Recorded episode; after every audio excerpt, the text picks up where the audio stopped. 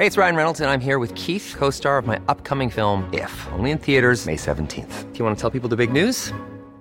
All right, I'll do. Sign up now and you'll get unlimited for $15 a month in six months of Paramount Plus Essential Plan on us. Mintmobile.com slash switch.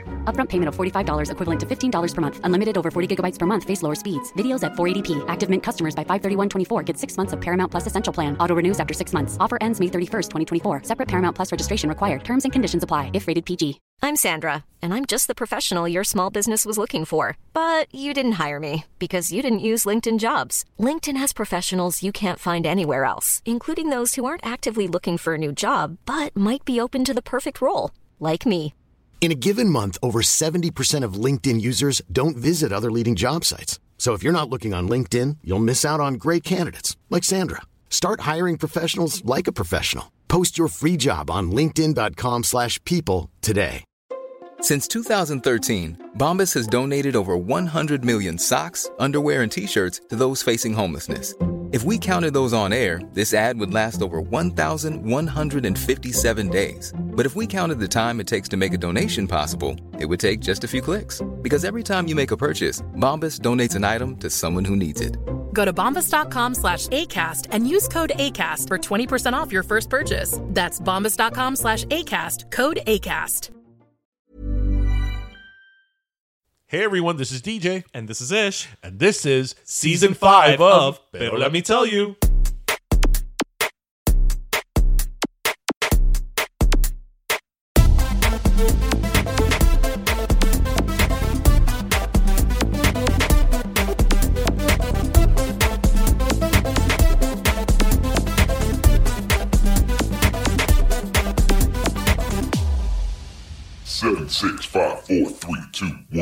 Fresh or Fresh presents Que Bola, where we talk to various movers and hustlers who are popping off and succeeding in the 305 and at the same time influencing the culture. I'm your boy D Fig. Holla at your boy when you see me in the street. Ew! What what what what what what what what what what what's good? What's Gucci, yo? it's your boy D Fig. Holla at your boy when you see me in the street. Thank you once again for tuning in to the Bola podcast. It's your boy D Fig. You know what's popping. Hola, mi gente. Ya tú sabes, aquí estamos echando tremendo making bean. Thank you so much for tuning in. In this great episode, we sat down with the creators of Pero Let Me Tell You podcast. DJ and Ish, man. These my people right here, man. Local AF creators about South Florida current events podcast. They also do chicken wings, ping pong pollo.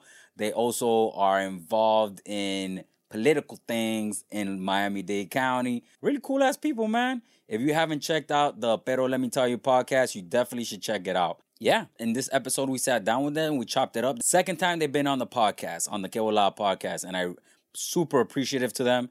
There's some people that I admire, their tenacity, their perseverance in this podcast game and in this creatives game. Because being a creative ain't as easy as people think it is, bro. You know, there's a lot of ups and downs in this mug, and people like this keep me going. You know, Miami Dade County Latino creatives pushing stuff out for people locally and nationwide and even beyond worldwide. You know, worldwide. So without further ado, let's get into it. It's your boy D Fig, Que Podcast, episode 62. Pero let me tell you, listo. All right, so we are in another episode of the Que Bola Podcast. What's up? Thank you so much to the gentleman from the Pero Let Me Tell You podcast. My dogs, DJ and Ish, in the studio. Thank you so much for coming through, man. Hey, thank you for having Thank you. us. Like, okay, first of all, let's just say up front, we are digging the studio. Yeah, We're a little jealous. I Thank call you. it the lab. the lab. When I Okay, walked out, okay. I'm like Darwin, this is your lab. okay, we're jealous of the lab officially. Thank you, man. Like, this is what we aspire to when we become grown ups. You know? It's been uh, a long time coming. Uh, put it together with help of my wife. Of course, she's an interior designer, so a lot of like you can see the carpet and shit like that. That's not. I'm never gonna pick out a zebra carpet. You know, it's like Don't sell yourself knows- short. Maybe you would. She knows my funky style, so she knows what hmm. kind of stuff I like, and yeah, man, I appreciate uh, I appreciate her for helping me put this together and bringing in beautiful guests like yourselves, man, to come and uh, shoot the shit with me. Well, you know, we're like family at this point. Yeah. So, you know, we're just hanging out. 100%. With microphones in front of us. Facts. This is what this is the second time you guys have been on the podcast. Yes. Yes, sir. I actually was watching our first interview yesterday Okay. to see where we, you know, evolved. I remember that was the long haired version of you. yes, that was season one of our podcast. So it was, yeah, long Yeah. hair version of me. That's when he was he was leaning into the Jesus part of Darian Yes. Jesus. Yeah. Yeah. Darian Jesus. Or what do you think the J and DJ is? I did not know that was the Jesus. I'm a nice Latin boy. Listen, if, you, if you're Latin and your middle name is with a J, it's probably Jesus or Juan. Yeah, Or Jose. Jose. Like, It's think three. I was say yeah, but more the uh, the Juan or the Jesus, the the the, the Jose part. Yeah. No, it's funny because my kid was born on Christmas. And everybody was like, tú debes a poner Jesús. Le debes de poner Jesús. And I'm like, no. I'm like, "Mm, that would Bro. be, a, that's a hard no. You know what? I was listening to a comedian the other day, and he said that, and this is so fucking true. No white people don't name their kid Jesus. There's no white people named Jesus. You're right. It's all there's- Latin. I've never thought about that. You're absolutely right. And what I think is funny that people are like in English or white people when they know my middle name, it's like, oh, Darian Jesus. I'm like, it's Jesus. It's Yeah. not the same thing. yeah, it sounds weird. Like It to sounds say weird to in say English, man. to say Jesus, Jesus like it's weird. when I say my name, Darian Jesus Borges, it's like No. it's Darian Jesus Borges. Yeah. No, Even if I when you say it in know. English, it sounds like you got like a Kanye thing going. Like no, Kanye, superstar style. Kanye. So, Oye, que mierda, he pulled out of uh, the Rolling Loud. Rolling Loud. yeah, I heard- But then he I showed up anyway. No, but he did he perform? he perfor- I forget with whom somebody else was performing and they were oh. like and here's Kanye. He just kind of like showed up and like did special guest yeah did a special guest stuff and then the poor guy who was headlining Kid Cudi got water bottles thrown at him. that? that's some Miami shit right there bro. that's that's fucked up. That is fucked up. I mean I'm sure he probably got paid anyways. Oh either way shit. And he warned the crowd. Yeah. He, welcome to Miami. Exactly. Yeah, yeah. Miami as fuck stuff bro. Yeah. so what episode are you guys currently at? 216 215 well, next week will be two fifteen. Yeah. No, two. 214. 214. 214. As, of, as of this recording, we will be doing 214. It will be the Dropping next one. this week. Yes. Yes. Wow, man, 214 episodes. That's Yeah. a shit ton of work. Ah, I my think when you God, interviewed us, we were in the fifties.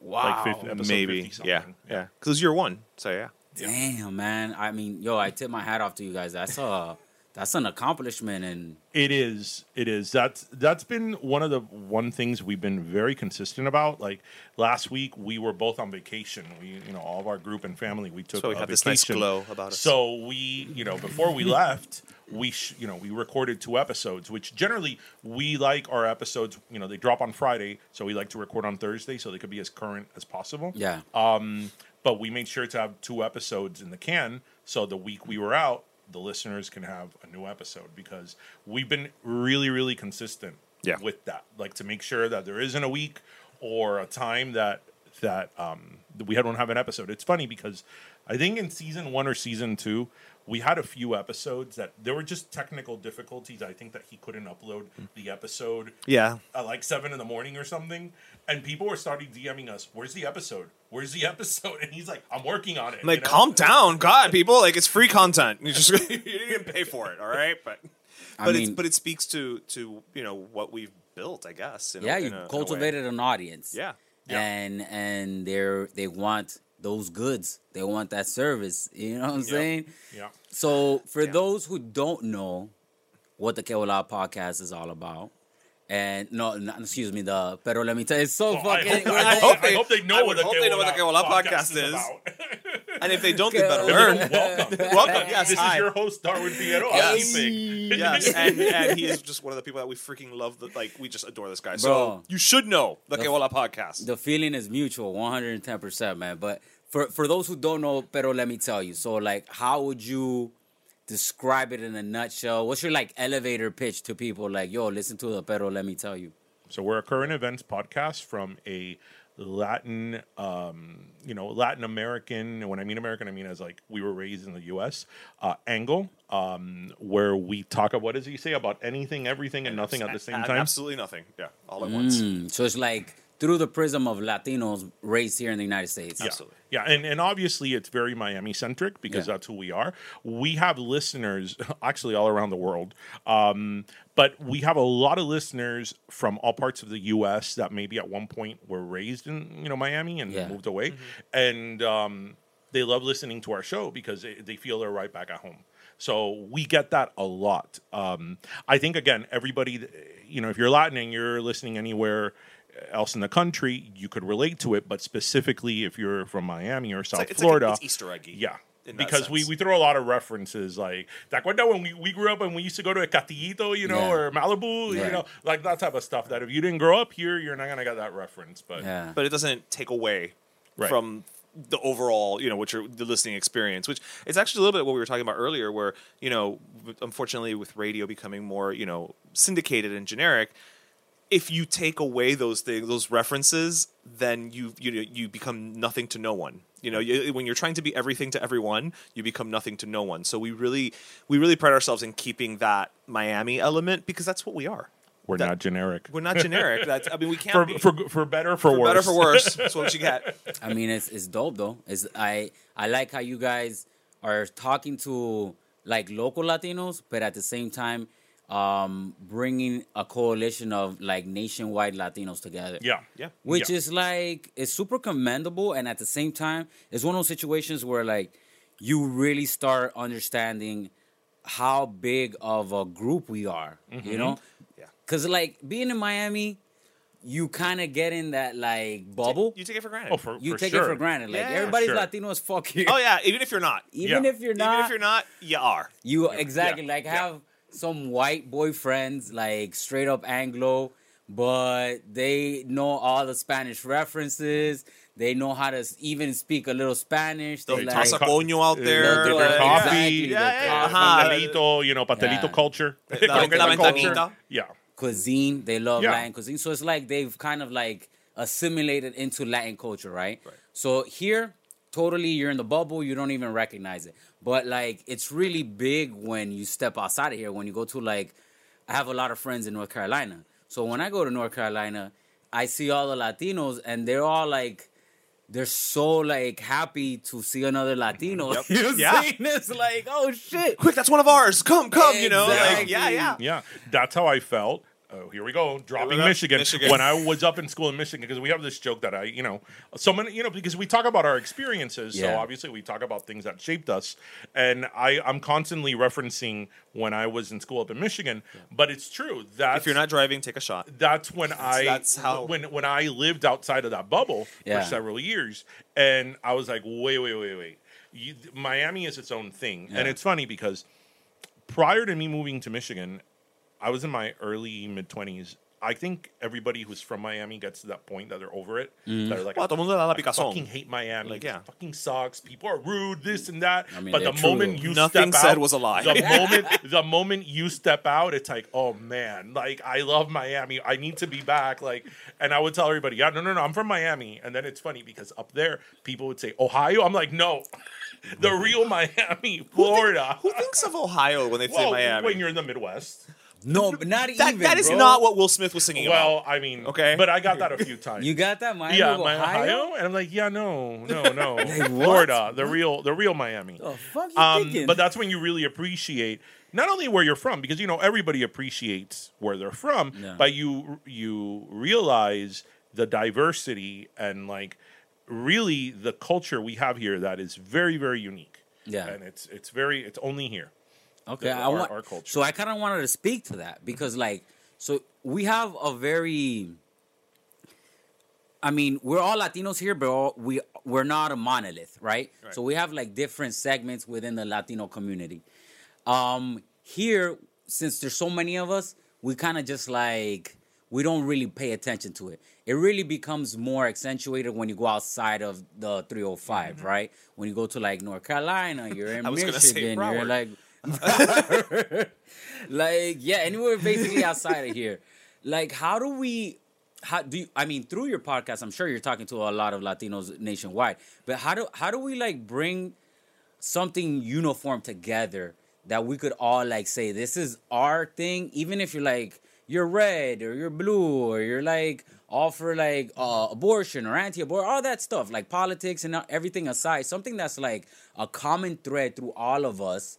What is it that we could like tie ourselves together? I th- I think we have because Okay. I think that so here in Miami, even though it's largely Cuban, Uh-huh. people that are Venezuelan are like very Venezuelan. Right. People that are Colombian are very like Colombia. Yeah. People that are Peruvian are very about Peru and so on and so forth. And I think that people here are very big about their country of origin or Yeah. their heritage, but we have that like 305 sort of mentality and that 305 thread that threads us together. Okay. Um, whereas I think that in other places, and this is certainly the case in the West Coast, it's more like an umbrella. You know, like somos Latino, right? It's more like an umbrella term, like we're somos Latino, and I, I, I feel that Miami, it's it, here. Everybody's very big on where they're from, and somehow it's dysfunctional, but it works. I think Um, I think it's because here we recognize that we are alike,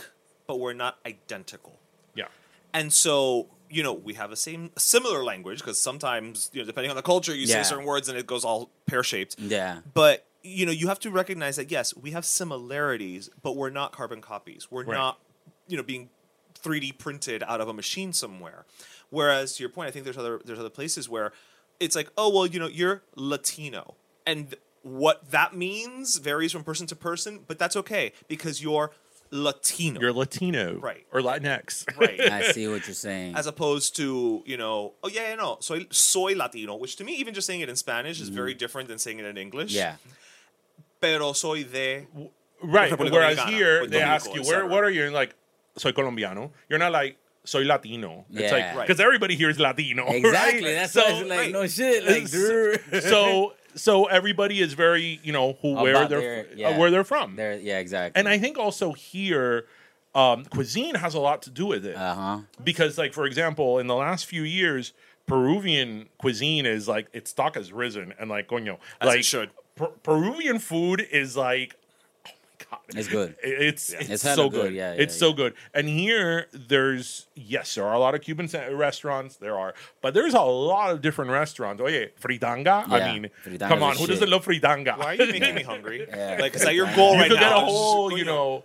Um, it's funny, you know, Neri, Queso frito. uh, Neri Sanz, the comedian. Okay. He he's he's Nica, Yeah. and he's always like, bro, why is it that every time there's fried cheese, people are like, there must be a Nica here somewhere, and I'm like, well, you guys kind of there are worse They things to be known cornered the for market. they cornered fried the fried cheese. cheese. Yeah, Yeah, yeah. that's so it, bro. if that's what you're gonna be known for, that's okay. Like Yeah. I'd rather be known for fried cheese than any than Facts. something Yeah, bad, right? Facts, Like, yeah. Yeah, like that's something that nationwide I've I've noticed that us Latinos, because we have so many different tastes, and eh, like my show's all about creatives, right? So and especially like local creatives, but creatives that I've talked to, Latino creatives nationwide, they're so like into so many different fucking things, right? That you're just like, damn, you're Latin and you like that shit. But then at the same time, me thinking like, damn, why am I thinking that them being Latin is gonna stop them from liking a certain particular topic Right. or a certain Mm-hmm. thing, right? Like over here, since we so focus on the Latinism of our like Latino of like our culture, we're always like, oh, salsa, bachata, merengue. But then if you're like, you find a group of like cholo goths, which I found the other day. There's an entire thing that a called thing? yeah, it's cholo goths. So they like they're cholos, but they like goth music, and they do like gothic themed music in Spanish cholo style. It's Okay, it's totally where, wild. where are they fuck. based out of? Because. I want to go they're to like there. out of okay, LA, okay. yeah. I, next that time, sounds like an LA thing. next Yeah. time we're in LA, we need to seek these cholo Yeah. goths out Yeah, because that's, that's like- fascinating. That's crazy, right? So it's like I always wonder. I'm like, okay, how? What is it that? How could I talk to that particular Latino through our Latinism, but also be like, also like, ex, like put a highlight on those particular experiences that they're having that are so unique, and but I'm sure some part of their Latinism is influencing it, right? Mm-hmm. Like there's something there that I don't know, frijoles or some shit, food or something. But I, I also think it's a coastal thing. I think being Latin in the West Coast is Mm. very different than in the East Coast. Yeah. Particularly in South Florida. It's it's a completely different thing. We were in LA a couple of years back. Uh, we did a, a series of episodes called Pero Let Me Tell You Goes West. and we were we were we were we had a great remember time. that, I. We were at um Portos? eh, eh, we went to Portos. Well, we went to a lot of places, but we were in the Spanish Aquí uh Spanish Aquí Presents podcast Okay. and um, they were awesome. They hosted us. We were on their show, and I just think it's it, it- it's and it's not a right or wrong. Yeah. it's just different. It's it's very different to be Latin, I think, in the West Coast than it is in in the East, particularly in South Florida. And I think that going to what we're talking about here in South Florida.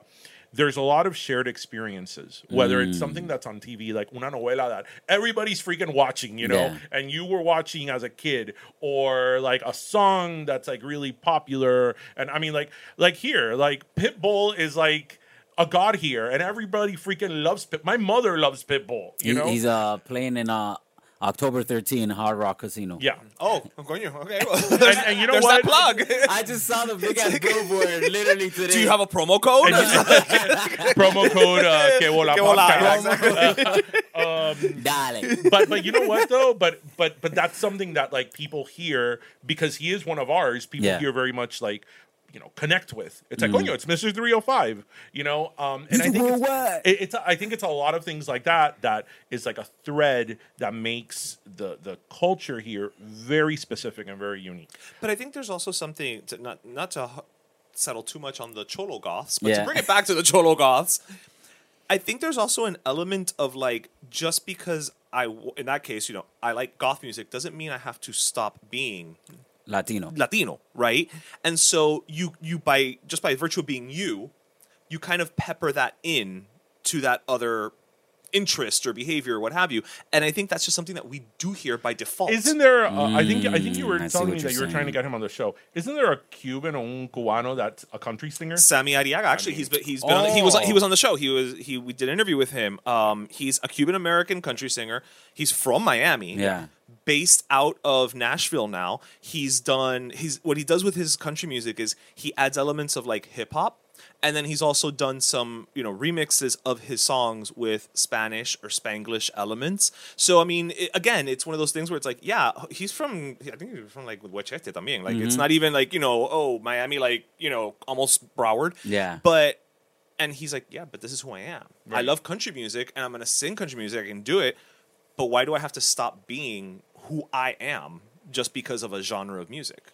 Yeah, I know. I agree totally with that, man. I had I had a a, a Cuban country singer on the podcast as well, uh, Ricky, and he's also from like Hialeah.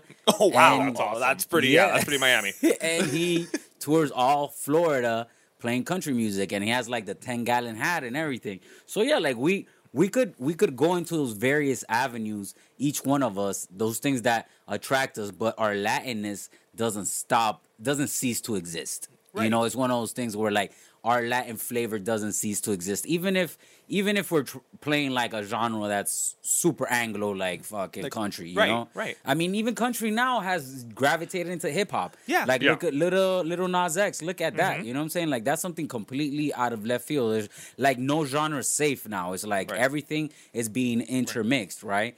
Um, Yeah, we're we, not code switching as much. we have this thing in South Florida because we have a continuous influx of Latinos, where it's mm. like True. and they're from all various walks of life and mm-hmm. air various parts of Latin America. Where how you I I understand like the whole West Coast thing. A lot of the West Coast Latinos tend to be very like Central American or like Mexican, right? There's not too many like Caribbean or like Latin American, like further south, South American, excuse me, uh, type of uh, like influence out there. It's heavy, heavy, heavy Mexican. My sister lived in San Francisco for uh, 22 years, so I was going. Oh, wow. Yeah, I lived. I, I went back and forth. I lived with her actually for a little time, and it was a it was a fun experience. But I did notice that it like it's very like very heavy Mexican influence, right, and Central American style. Um, we're out here we have like we have a lot of Central Americans as well, but it's just like I think it's more evenly divided in terms of like representation throughout the city. Even though the Cubans pretty much are the largest population here um, in South Florida. Now, being that you guys talk to everybody um, through that, you know, through that vortex of lat- of Latinism. What is it that you guys tend to like hark in on, like that you really focus in on when you talk to a, a guest? You know, like how do you try to bring in that, like when you're talking your I think a lot of it has to do with like the way you grow up, because I think that that is something that no matter where you're from in Latin America or the Caribbean, family is very important. Um, we're we're huge on family, all of us are. So I think that's that's that's a commonality that we all have. You know, like living con la abuela and los quince and the overbearing parents and all that. We all la chancleta. Yeah, You know, to some extent, we've all experienced we've that. We've all yes, and and just to hear people's like origin stories, like where they grew up, and you know, this was my house. Like, um, you know, a couple of months ago, we had um, Gina Torres on the show. Oh, which that's what's she up. is. I love her. Like, just I'm a super fan. Like of Yeah. Gina Torres. Se queda corto. He says was- I love her, and it's not Uh, enough. What, Like, what it's it? just not. 214, 13 episodes. I think in like 150 of those episodes, I professed my love for Gina Torres, and she was on my favorite show, Suits. Okay. And she was actually our dream guest. Okay. Like, and I was like, we're never gonna get her. Yeah. Like, never. Like, why would Gina Torres be on our show? And we got her, and she said something that. And, and she's uh, Afro Latina and Cuban, Okay. right? Um, and she said something at the very beginning that I thought resonated so well with us, with me, but with all of us, that as a little girl, she used to love and dance to dance and sing for her parents and her family and all that. Pero that's not what you're gonna do for a living. Right, you're because eso es gente barata. That's like Yeah. uh, bad people, like Yeah. the entertainment business. You have to go to college, and that's so that's so freaking Latin. I you mean, know? that's Latin as But how many of the people we've interviewed who are actors or singers have that story? yeah, That I you know, we tell them we're like, you know, so how did your parents react? And I would say like maybe eight out of ten of them were like, at first they were like, no, no, no, no, no, you gotta go and you gotta study, you know, this And- that, and- and, but and it's such Gina a commonality. Torres is from the Bronx, you know, and and I was I was thinking, oh, you know, maybe I don't know, since they're New York, they were a little bit more open minded. Nope. nope, nope, nope. And she would say that like her parents were like, no, tú estás loca, you're not gonna study that. I mean, You know? you know, I see that. I've I've heard that, and I understand the parents. Like, it's a rough honest, life. I Bro, mean, let me tell for you. For starters. If you busted your ass, came from fucking. My parents came from Colombia. Your parents came from Cuba. yeah.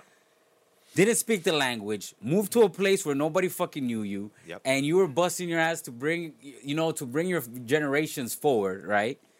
And then your kid turns out to say, "I want to be a comedian." It's like, "Qué coño is happening?" Dude, You're like, "Oh dude, my when god!" I was- está like matando, right here, So- right here, me, su- me Facts. sacrifiqué So when I was in for college, that. when I was in college, Exactly. Yeah, I get it. I purposely left my last two semesters of college with just electives. Like I was like that guy that like for two and a half, uh, three and a half years or three years didn't take a single elective Mm-hmm. because I was like my last two semesters I'm just gonna take electives. So I took my last year. I took theater. And I was actually pretty good in it. Okay. And I got like I even tried out for different things, and I got to like theater three, which that's what they used to call that at FIU at that time.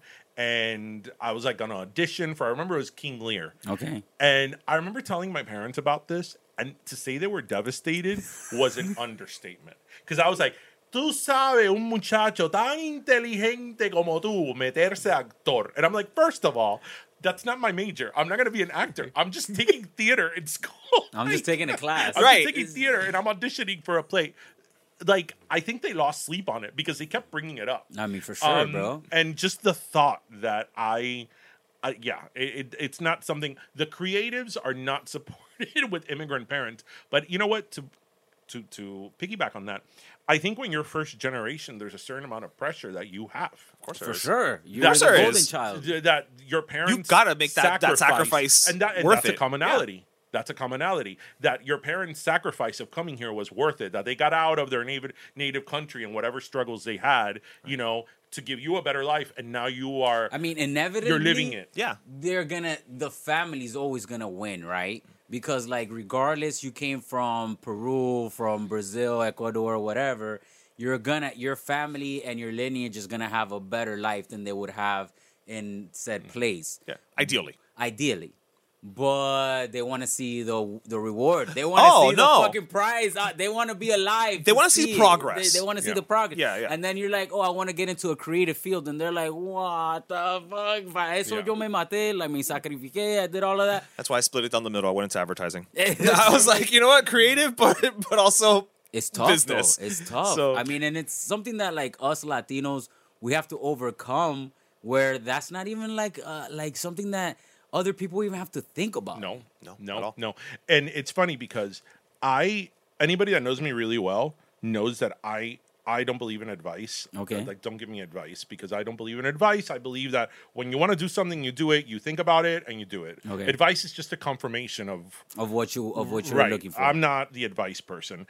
And I mean, he's known me for 30 some years. I'm a very determined person. Like Okay. I know what I'm going to do. Whether it sucks, but I know what I'm going Whether to it do. sucks. Pero le And- gusta dar advice. and and well people ask me for it but i i don't like receiving it or i don't ask for it and i can't say that like for example my parents i'm very very close to my parents Yeah. very very close but i don't speak to my parents about life decisions i never have Hmm. but i can't say that when i was thinking about my career choices i did not factor in my parents because of that tr- Pressure. yes yes Pressure. yes Literally. yes that'd be like oh no remember that i want to remember my first my first major in in college was journalism That's right. That's because right. I had come up from like in high school, I was like in journalism, I was In a middle Silver school. Knight no- nominee, I was involved in all these things. So I was thinking like, oh no, my parents, uh, my my God given talent is architecture. Okay. that is like my talent. That's what he should have done. since I was a teenager. Like 12, 13 years old, I started building scale models of buildings. Okay. and they would win like on like first At the place youth at the fair, youth fair yeah. and all that stuff. Yeah. And I never took a drafting class. And I remember when I was in college, in high school, that you know you start thinking about Yeah. what you're gonna do. My father. Porque un arquitecto se muere de hambre. Porque mira el hijo de whomever. Because they always know somebody. Ese that? hombre no trabaja. They always know that one person that doesn't have a job. Can I ask you a question? Where does that come from? Because architect is is a is a career. Yeah. But it's funny you said because in, in the new Father of the Bride, like when he when the Andy Garcia character is like young and he's like gonna be an architect, they tell him the same thing. They're like, ah, te vas a morir de hambre. eso va-" And I'm like, but I've never met like an architect who lives under a bridge he designed. Right. Like, I mean, I must be some Latin American and, shit. and you know Maybe, what? maybe and you know that's what? what it I is. have to tell you that I think that if I wouldn't have succumbed to that, I probably would have done that. you would have been an I, architect. I probably would have because that's what I wanted to do, and it was so like, no, se vas a morir de hambre. You're too smart for that. Like being an architect is Yeah. a walk in the park, right? Yeah, yeah, yeah. You got to take like five years of math. Exactly. Um, and it's that pressure that you have when you're a first generation. First that- gener, bro. You're the golden child. You're the anchor baby. You're the one who's like trying so to, many things. So yeah, many second things. generation, they're spoiled brats, Facts. entitled, spoiled. You don't I even see me- know sp- Spanish at that point. Mis sobrinos yo son unos, unos descarados. That's it. Yeah. bro. That's it gets me. I love gets them. Me upset. That really gets me upset. Not knowing Spanish as a second gener is like, man, bro, you can't even speak to your grandparents. But that is when the language starts to ebb. That's when it goes away. That's and when then it it's starts to diminish. You and become one of diminish. those, you know, so, kids. so my kid, we made a very conscious effort to speak to him in Spanish. So up until he started preschool, he didn't speak a word of, of English. Okay. Y hablaba como una vieja cubana. That's Like, um, but obviously, when he started uh, School, preschool yeah. and he learned English in like two days, because when you're that young, Yeah. you're a sponge. Yeah. But that was the same with me. I didn't speak English until I started preschool. Um, eh, you know, he's in that phase now. It's like, oh, I don't want to speak Spanish. It's not cool. Yeah. But he speaks Spanish. Yeah, And at he least speaks you to know his it. grandparents in Spanish. At Yeah. least you know how to handle yourself, how to handle a conversation. It's very, it's very tough, like to to see that, like how it's it's basically like the erosion of of like the the lineage. You know, it's like erosion of like w- your tradition. You know, like this is something that you come from. Like for example, myself, I come from Colombia, so like my kids would go back to Colombia and not be able to speak to like their cousins, like in Spanish. Like that's wild to me. It's like it's not even like oh three, four, five generations down the road. It's just like bro, you like your grandparents are like right there, right but, there. but you know but- what though i do think though that and this is a this is a good conversation i do think so especially parents of first generation that now have second generation kids Yeah. um i do think that eventually they'll catch on because i think that when you're a kid i think about when i was a kid and Yeah. i'm an immigrant I, I i came from cuba when i was a year old Uh-huh. um I didn't know this was my culture until I was older. I just thought this was how it is, right? How the way Mm. you're raised and the customs you have, just something as simple as a café, like Yeah. tomando cafecito, right? That's not something you really think about. As Que cuando, culture. As a cuando kid. viene la visita, le haces café. Yeah. That's not something you really think about at all. That's just the, what they do at your house. Yeah. But I think there comes a point in your life when you're older and you start appreciating that. That's like, oh, that's my heritage. Well, that's my culture. What is it you said? You said many times like about Noche Buena.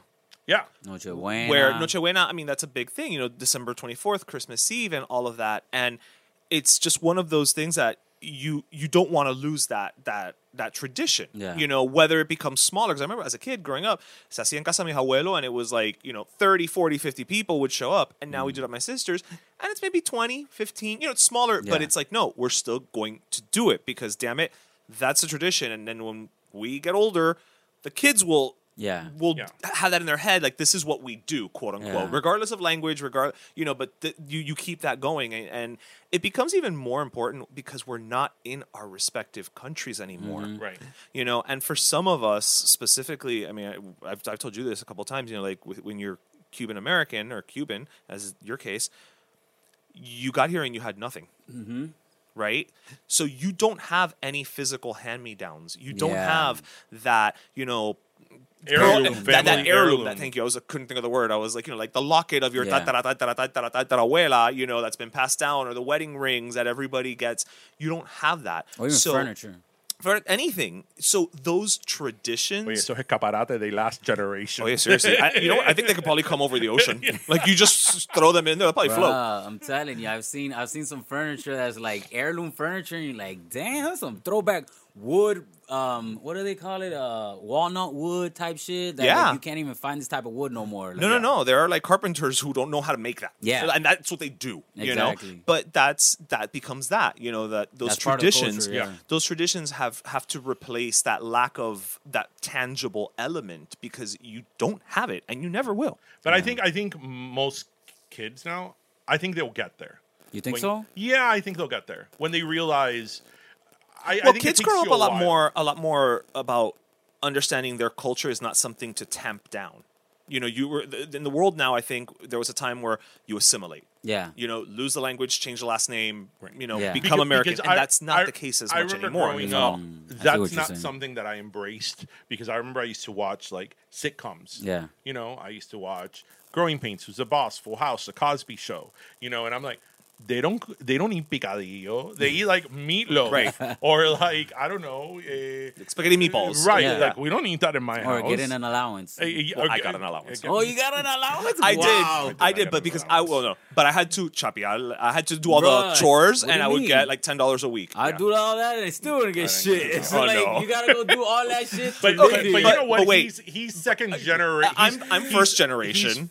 I'm, I'm one and a half. one and a half because his parents his parents came here when they were very young. They went to Yeah. they came Oh, went to okay. high school. my here. my mother came. I think she was like ten, and my dad was like eight or Okay. nine. So I mean, they were they, they grew up in this country All right. essentially. Yeah. So Yeah, I- but like if you come straight from Latin America, there's no such thing as allowance. no, it's like you're doing that shit just because you're my kid. Like and I'm that's what buying you that's what you food. do. Yeah, That's exactly. you. That's your allowance. That's you your live in this time. house. Yeah. You got electricity, you got AC. but but you know what? It, it it really does give you a a really interesting perspective because when I was a kid, I understood.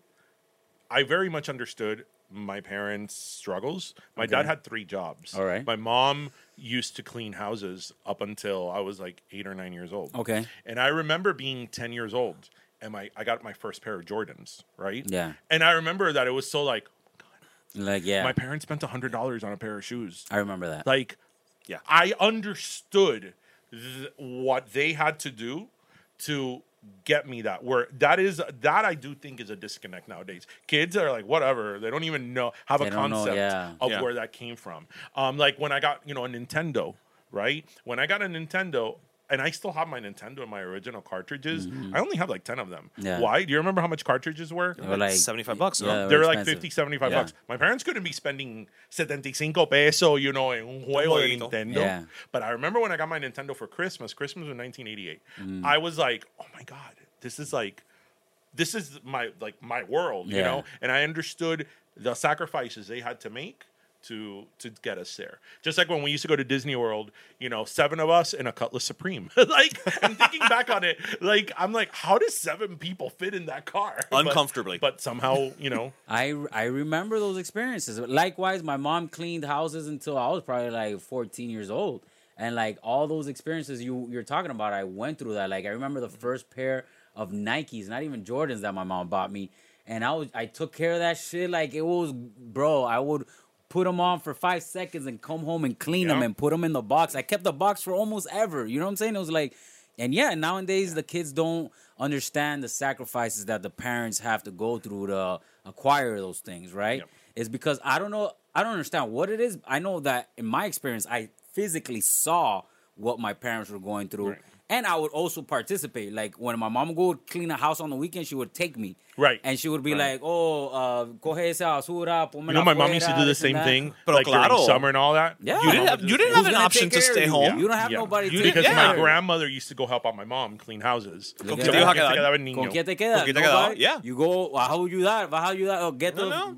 go get the mop, go get the water, go get this, this, all of that shit until like 12 but that instilled like a, a, a for lack of a better word like an, an, an immigrant work ethic mm. in us right because when you i mean again i slightly different situation on my end but like my dad would do like side jobs my dad worked for BellSouth for years mm-hmm. would do side jobs with like people who were build buildings and he would go run the cable I would go. You mm-hmm. open the. I could probably run a phone cable in a building to this day. You, you know but what you I- learn what it is to like. Okay, you want something, you gotta go and Get and, it, and yeah, make it happen. You know what I think also is a big difference, and and maybe your experience was very similar, is that I also understood, you know, when I was a kid, you know, my parents didn't speak the language. And you know, at that point in time, they were immigrants. They had been here less than ten years. They Yeah. had these like, you know, I got my mom clean houses. My dad had three jobs. He worked in a discount and all that.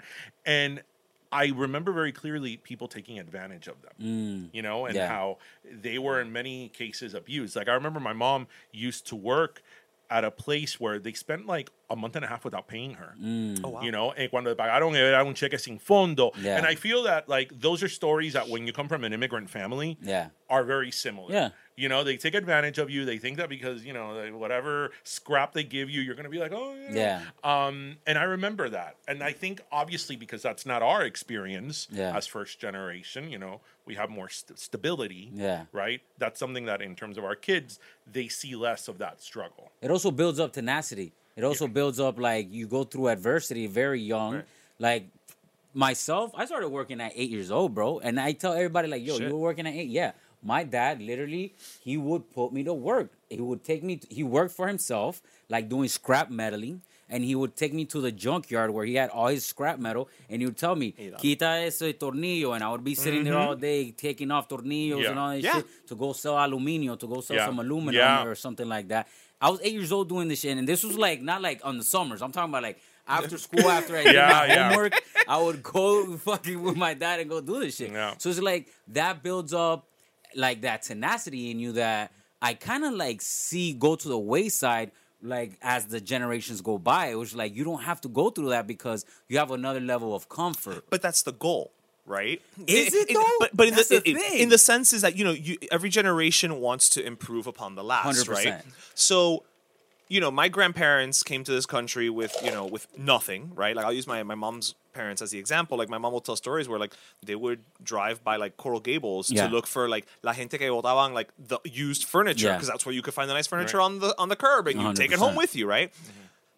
I never experienced that growing up. We went to rooms to go, Yeah. right? But like, and now you know, my nephews will go on, you know, freaking Wayfair Yeah. or what, you know what I mean? Like, but you know, the the idea is that you don't want the next generation to have to go through that. But then, what do you what do you give up, or where's the balance? Exactly. Where's the balance? Of right, it, right? But, but but you have to be conscious about it because I know that with my kid, and obviously I spoil my kid in a way that my parents couldn't spoil me. Yeah. But I check myself very quickly with Yeah. that because like my my my parents, ay le vamos a comprar el niño esto. I'm like, no no no, you brought a niño last week this, and he played with it for five minutes and then he lo tiró. Yeah. He's like, you don't need to bring him something. Yeah. And even me, sometimes I catch myself in the store and I'm like, oh, like he you know he was really into SpongeBob last year or some time ago. And I'm like, oh, I'm gonna get him this of SpongeBob. I'm like, No, he has like ten things with SpongeBob. Yeah. He doesn't need another one. Yeah. Right. So so you got to check yourself. It's to- a it's a very it's a very hard thing to like traverse being a Latino after the first generation because like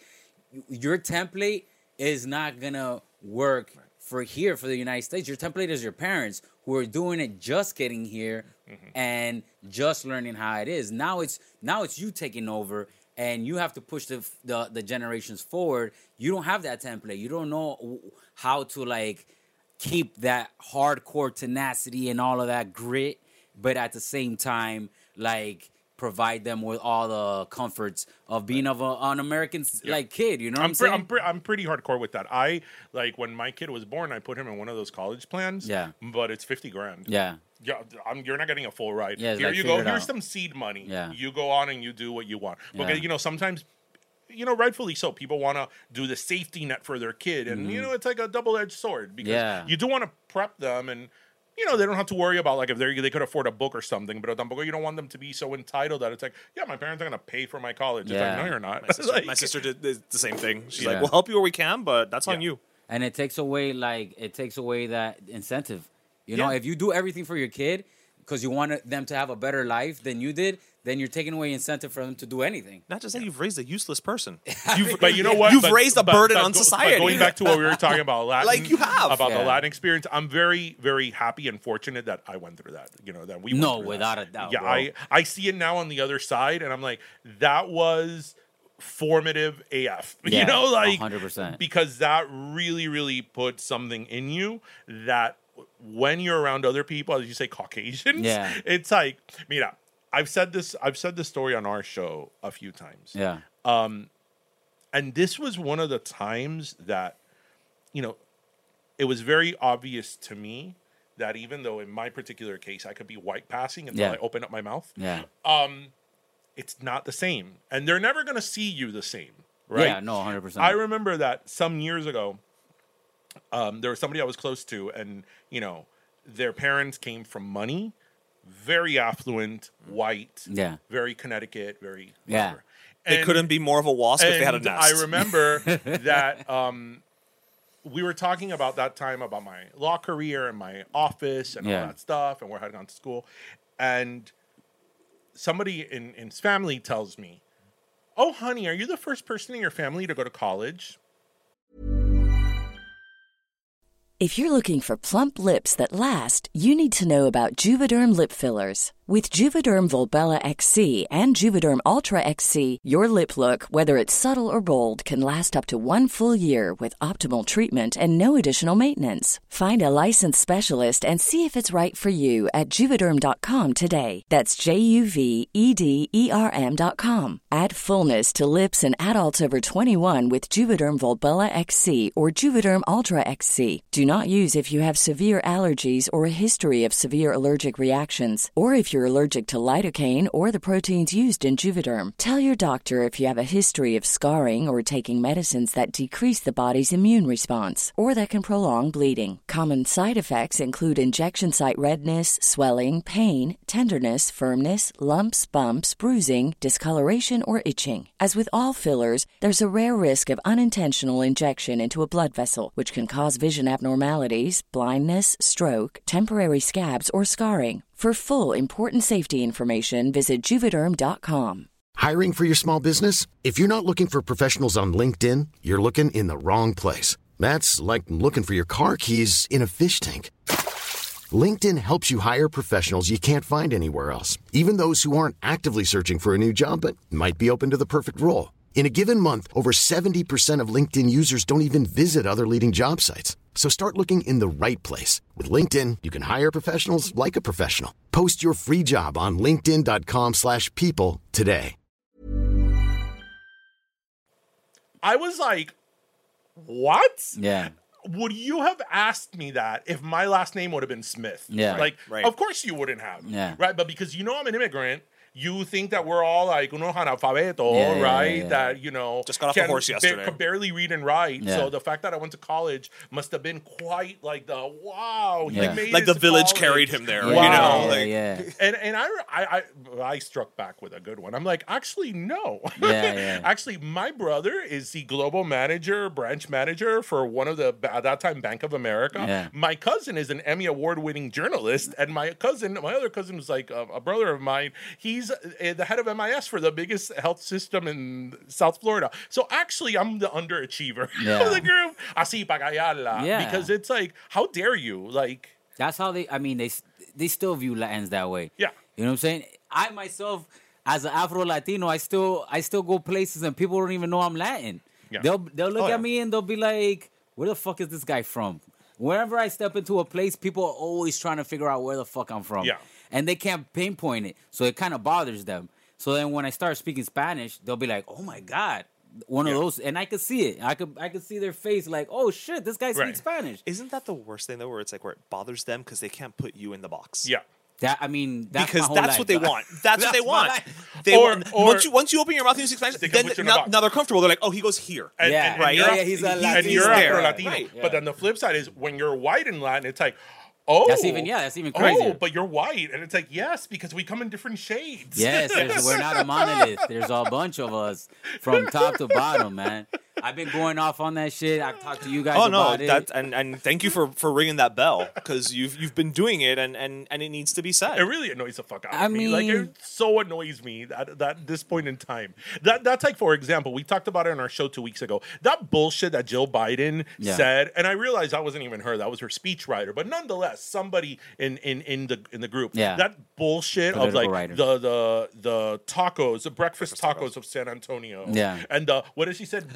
Budiga. Bodegas. Budiga. Instead of- Instead of instead of bodegas. bodegas. Right. Of I'm like, are you serious? Yeah. Like, uh, we're still doing that. well, they're you're- trying to pander, and they feel like that's pandering. But they're not even doing it right. They're not Right, even they're doing not- it They're not right. even don't know doing it right. pander, Coño. right? Like, Because- if you're gonna pander, at least at least make and, the and- effort. And you're Yeah. talking about people that are progressives, Yeah. you know, um, and I'm in that group. Yeah. Um, a, you're talking about people that are qualified to do this job. They didn't just pull They're somebody educated. out. Of, the the person who who wrote that speech is somebody who's in politics, But right? I, I still feel look, we're gonna we could traverse into this space, but I feel like a lot of progressives are like these these not in my backyard progressives. oh, for, for sure. like for it's like like white white is- guilt is every is, Everything is great and progressive if you fucking do it over there. right Right. As long as you're in your here- bodegas. Exactly. Yes. but over sure. here, don't be progressive. For sure, Like for sure. in my fucking backyard and in my neighborhood, I don't want that progressive. That's that's It's interesting. Like, you're saying that because like, that's what? one of the things. That's exactly Um, so I'm, you know, as you know, I'm very involved in politics, Yeah. specific, specifically progressive policy,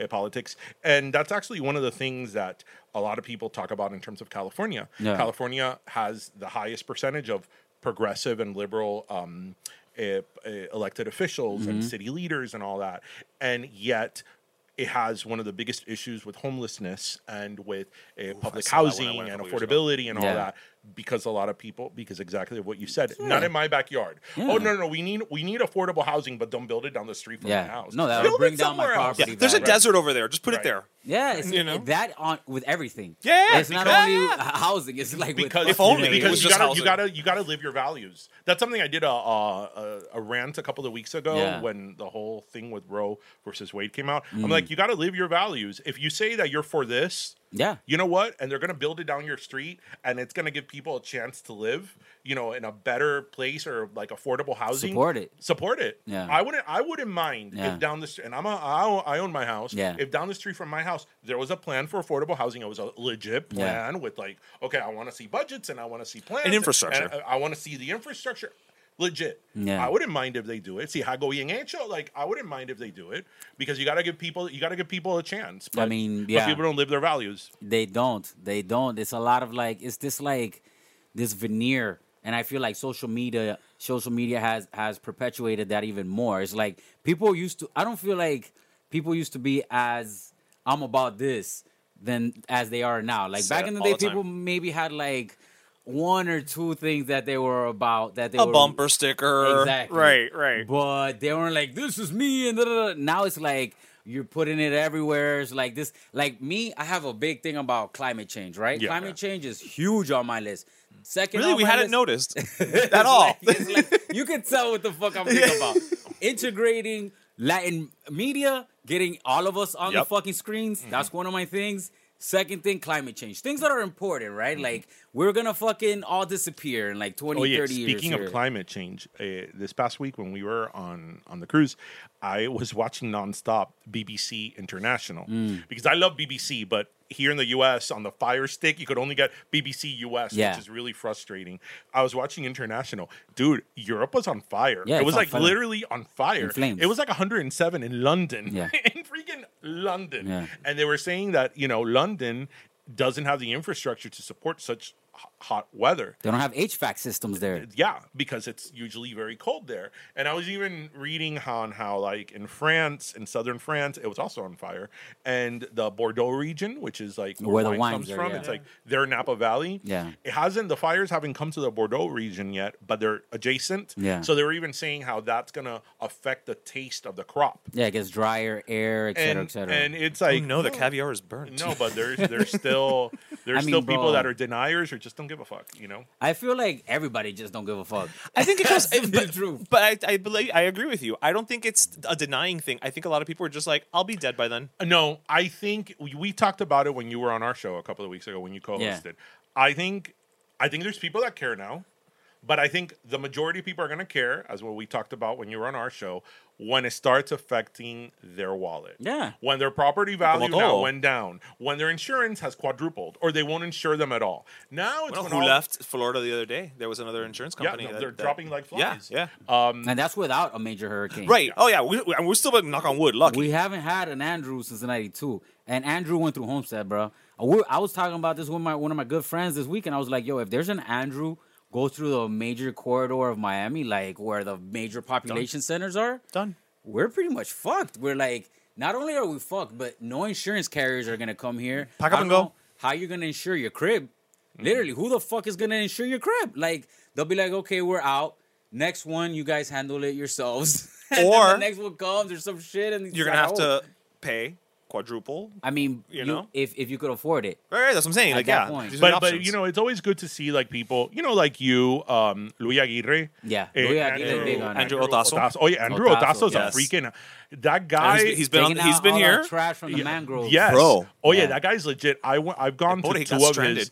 I've got to two of his cleanups, and Yeah. I'm like, I don't know how he could do it. Yeah. Like I was like, ten, like I don't know, an hour into it, I'm like, I can't. Like I okay, Sweltering it's- hot. Yes, heat, yeah. yes. You're in the mangroves. You're in the mangroves. Yeah. like you could touch the humidity. Yeah, you can see that shit.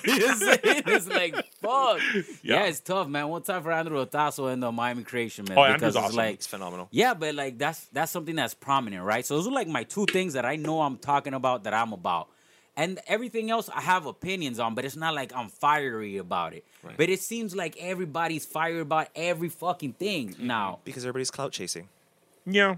Everybody's clout, but then you're not really putting in any effort but to any because of they, it. because I they agree. base their they, they- everybody now and every time I go on my you know you've seen my Yeah. rants online every time I go on a rant I'm like people base their political opinions now uh, nowadays on memes yeah. they see a meme that sticks to them and that's it they make their position or I love when people are like I did my research oh, and what was your research you went to a Facebook page of somebody that thinks like you That is Right. your research You went into your own bubble, Right. Echo chamber, and you said, "Oh, this is my research." and that that's for both sides Good luck. Yeah, that's for both for sides everybody. It's like that's for both if you're not really being a critical thinker, which is the biggest thing I feel is missing in the education sy- system, is And- they're not Sure. teaching kids to be critical and, it- thinkers. and it has and, and, and and I think that you really have to be a critical thinker, especially when you're among your tribe, Mm-hmm. because that's something that I I've clashed with people in my tribe, you know, because and and and, and we've talked about it on our show about the term Latinx. yeah, yeah, it's like I I was in uh last year I was part of a um like certification for like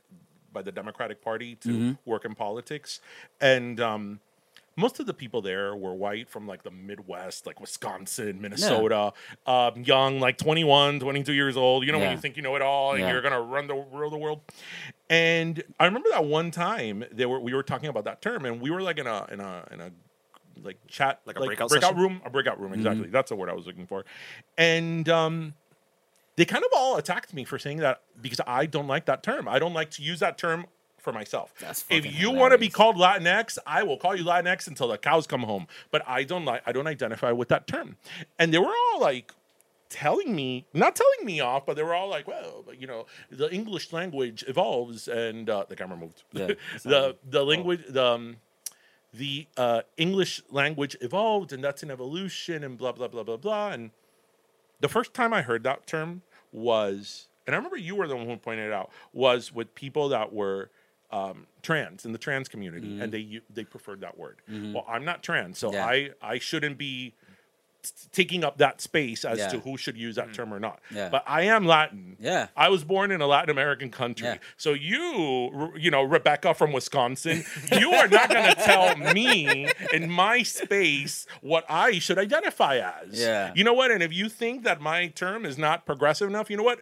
F you. Yeah. Because you, that is the ultimate form of privilege. white guilt. That is the ultimate form of privilege that you think that you know more about my tribe and my people and my culture and my heritage than I do. Yeah. It's like, who do you think you are? That's a slap in the face. Yeah. Yeah. It's like, who do you think you are? I respect if you want to be called that. I will call you that. Yeah. But don't give me You're not gonna tell me what I need to don't to tell be. me I'm not woke or progressive or I'm backwards because I don't like that term Yeah. as to my heritage. Yeah, it does, I mean, to me, it's really never made sense because like it doesn't come from us. It's like if it comes from us, then okay, you. then use it. Like that's Right. something that we're trying to push forward.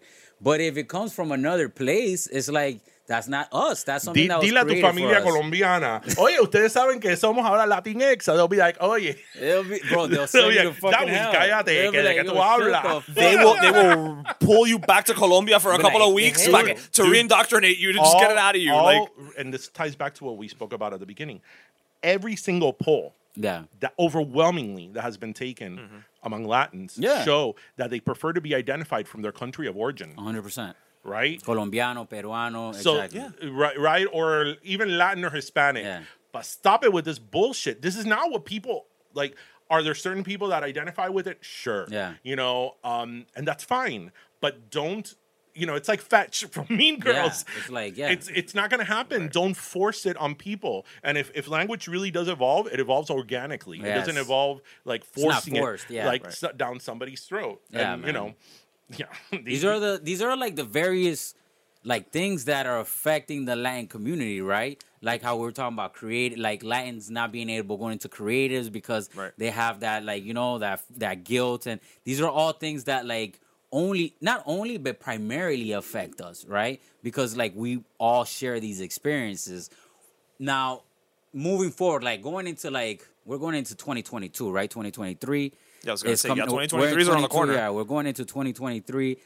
We, I feel like the Latin community here is coalescing in the United States. Like we're all starting to like know we're here type of situation Mm-hmm. where like we're not just segmented like before it's always been fragmented and segmented i feel like we're all coming together Mm-hmm. um i've been having a lot of like uh discussions with creators from texas houston uh i've had a couple from like wisconsin like it's like latins from different parts that are like finding other latins doing creative things or in in, in media in general. Mm-hmm.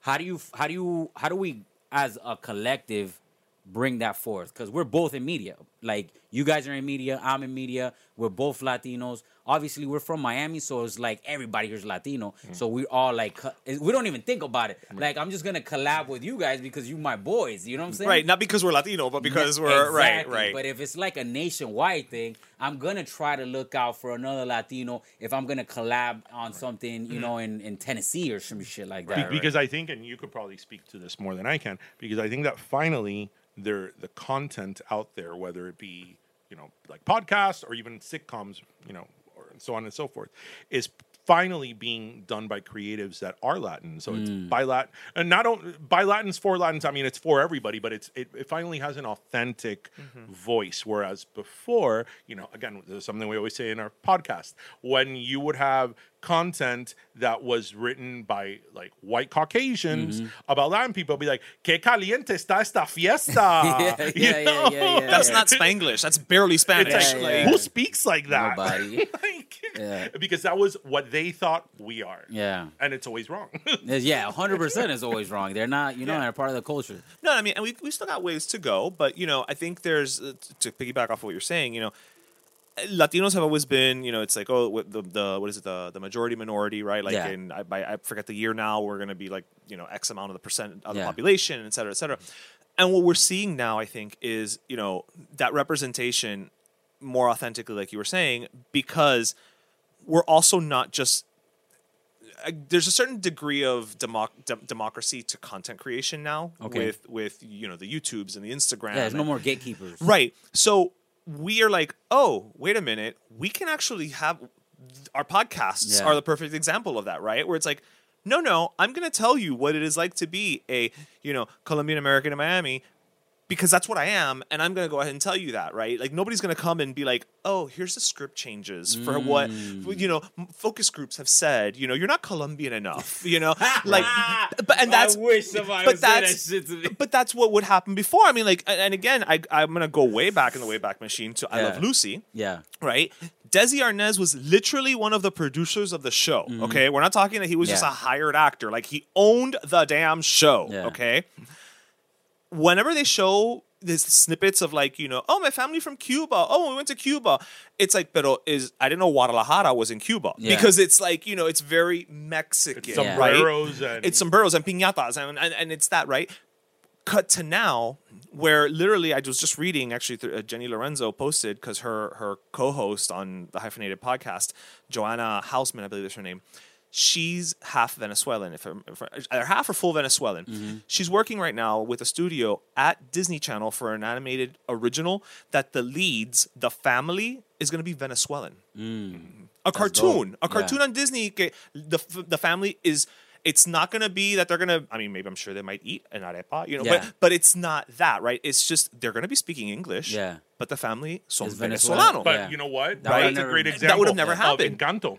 Encanto's the best, bro. Yeah. Encanto, like En- Disney's doing it right. Right. I don't know what the En- fuck. Encanto is unapologetically Colombian Yeah. without it being like we're Colombian Yeah. people. This is how we live. It was like authentic. yes. Yeah. It was like this is who we are. and That's it. This Yeah. is like This is how it is. yeah. And we're just telling a story in this in this space. Right. That's basically like the spaces normally if we weren't here, this is how it would go down. But we're just telling the story in this space. Yeah. And a lot of Disney once again is is like taking charge. A lot of other uh, media companies are doing that. Unfortunately, like I always say, Univision and, and Telemundo are on the wayside in the back. I don't know what the fuck they're doing. They're on some sleeping They giant are type they're, shit. they're the Napsters of. But would- you know, wouldn't you like, also like that- say- like they're gonna get left behind But eventually? w- wouldn't you also say that Univision and Telemundo, maybe you could speak to this better, they have a much older demographic. That is true. That is school- true. It is. It is an older demographic, specifically Univision. Um, they have the lion's share just by virtue of being around the longest in terms of just ratings and all that. But it does skew much older. Um, to Telemundo's credit, take that with a grain of salt. I love you, Telemundo. I'm not, gonna, I'm not, I'm not trying to say anything bad about Telemundo. Fuck you, Telemundo. I'm not trying to say that's it. That's The, me. the views expressed by Darwin are not the views of. But let me tell you, um, you see me in the street. but you know what they're trying to do is they are trying to skew younger. You know, it, it compared to Univision is what I'm saying. I'm, I'm talking about the two big ones, right? Now, are they doing it? Are they doing it properly? It's 2022. No, no, no. I'm okay? not. But I'm not. It's I'm not. Are they trying to skew younger by having Exatlón? Are they Right, drag- right. Are they dragging their feet on Right. this like a motherfucker? Now, Yes. the problem the problem with that is that they're still, to your point, they're, both of them are still holding on to an old business model, which is we are Spanish language and Spanish language, and that's it, and we cannot get out of this box. But they are thinking we're Spanish language 30, 40, 50 years ago. Right. And and you know what's so and I think it. Sorry, I didn't mean to interrupt you, but you know, one of the biggest, and this is not even recentish, but do you you? I know you remember this. Years ago, Telemundo was their first attempt at original programming. Right, was that they were going to do reboots or not reboots, but Spanish versions of English language shows. Mm. Estamos Unidos. I remember that No, not even that. No, like What were the what were voice one? No, I'm going way back. What was the first thing that they did? They went back to 1974 Mm. and they grabbed Simon and Simon and Charlie's Angels Oh, and they Ángeles du- en Ángeles. and Yeah, I uh, remember that. uh, Reyes y Rey, Christian de- Reyes y Rey and yeah. Ángeles. Yeah. And what they did was they dusted something off from 1970 whatever, With Cristian de la Fuente. Dressed them up that. in the clothing of Yeah, the late yeah. 90s. And now that was their attempt to modernize and and so even when they're trying to modernize, they're doing it from a template that is a good 20 and, years and, old. And like for example, Telemundo now, um, going to what you're saying in terms of content, they're running Turkish soap operas, Yeah. which are huge hits. They make them money, but it's not even original content. It's a Turkish a Turkish soap opera that's dubbed in Spanish. So it's like I feel that it's Okay, and, they're- now. and they have like, to change because if they go. because you know what if they've got oh I think this turned off oh yes, that is all good. You still oh got okay that. all right um no because you know now especially because Telemundo's part of NBC Yeah. so you would think okay NBC of- Universal's doing great they're, things they're, on the they're doing good side. they're doing good they're, they're they're you know making progress shall we say Let- They're bringing in diversity, equity, and inclusion. exactly But I don't understand what Telemundo's doing. if you want that to translate especially now with Peacock tienes que ponerte la pila I mean, but because streaming is not going to wait for you to catch up okay. I understand streaming what you're needs saying. streaming um, uh, but what i'm saying is great telemundo you're trying okay pat on the back but you're in the streaming world now Yeah.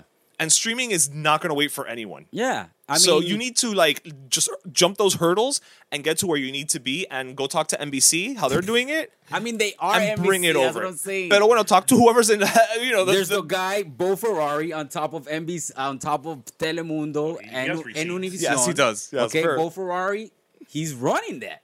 Both of them? Yeah, he runs oh both. oh okay okay I didn't know that He I runs it was- Telemundo and Univision. This guy's the guy at the top. Outside of that, the next person over is NBC Universal. So it's like he's he might not be making programming decisions because of course he's not the buck making- stops with him though but the buck stops with him, right? You're you have this 1950s template where you say, okay, um, we're gonna cater to these people. But that's even in the 1950s, there were Afro Latinos and there was indigenous people and there was Because- like a, a whole well, entire but spectrum. the, 19, but the 1950s of- was a whole But- other but look, scenario of think- racism think- and I think- discrimination. I think with what you're going, I think I that mean, what- there was layers upon layers upon layers of that what discrimination saying, going on then. Darwin, and again, I think I mentioned this when you were on our show, um, a, and and I'll make the parallel to it again. It's kind of like here in Miami. I told you when you go to South Miami Hospital where the elevators are. Yeah. they have mm. a whole wall of the board of directors of of South Miami Hospital. There's like 30 of them. yeah. And of the 30, 28 are white men. There's like the one black guy and the one woman. Yeah. Right? And the other ones are white. That's clearly not representative of Miami. Of course. Right? At Yeah. all. And I think that that extends over to corporate America. Yes, we are filling up more spaces, but we're still not in that like top top executive level. And if in uh, un, until you don't have people in those executive positions it's harder. And i'm going to bring it back to something gina torres said when she was on our show. So gina torres when she auditioned for um, the show she's in now uh, lone star um, 911 which is on cbs Okay. so um, on fox i'm sorry. This is a major network major show network. right? She told the um i guess the executive producer or whatever that she wanted her her character to be afro latina because Ge- uh, gina torres always plays black like african american Yeah. right? And she said it on her show that she the producer was like you know what? You're right. What does that mean? Yeah. But but they didn't assume that they knew. Right? Exactly. but the fact that they didn't know you know and I they mean, don't- but at least they catered to it, and they, they, did. They, and they did. were like, okay, let's try to. they were willing to out. hear. So credit, Exactly. credit, you know, is due. But the fact that they, you know, it's like you're. But I mean, in the I, I I give all of that away. I understand that. But within the Latin community, you're not dumb. Within the Latin community, you know the demographics. You see the numbers. Oh, yeah. You see like there's a UCLA um entertainment uh, report that comes out every year. Mm-hmm. They they talk about diversity in ma- in media, et cetera, et cetera. They say clearly, like everybody who's watching anything, if they see anybody that they associate with and they see, they will they will stick to it longer than anything else. Oh yeah, that's These are- these that's are like- psychology. Psychology, like bro, there and and then you look at the American uh, Latin American population, Mm-hmm. over forty percent. It was like thirty eight percent, um, close to forty percent of of Latinos self-identify as Afro Latinos or as mulattoes or in this. It's like this is almost half of all the Latinos here in the United States. There's 140 million plus La- Afro Latinos in the in South America and Central America. Like these are huge demos, bro. It's not like I'm Yeah. not talking about like little baby demos. right. I'm talking about huge motherfucking demos that are completely being ignored. Like Right. you don't even exist. And it's and and on the in the one side where they could make automatic change is in the nightly news because news is daily and you have somebody there True. daily and anchor. They bring in one Afro Latina, she's barely seen uh with with Jorge Ramos on the on the Univision thing and it's like, "Oh, we're diversified." No, my dog, like that's not the there's not one Afro Latino in the demo. Like at least oh, we covered him. We're good. We're good. Phew. Like You yeah. It's like it's like these big these big gaps that they're just it seems like they're purposely ignoring because there's no other there's really no other explanation for me for you to ignore such a big ass demo Yeah. who could make you so much money it's just like why are you doing this you're You either know racist which i don't i don't i don't think everybody's racist but if you're doing it purposely continuously then it's gonna lead me to say fuck that's some racist shit right there Mm-hmm. you know what i'm saying I, I I'm sure there's an element of that. I'm not gonna take away Yeah. that.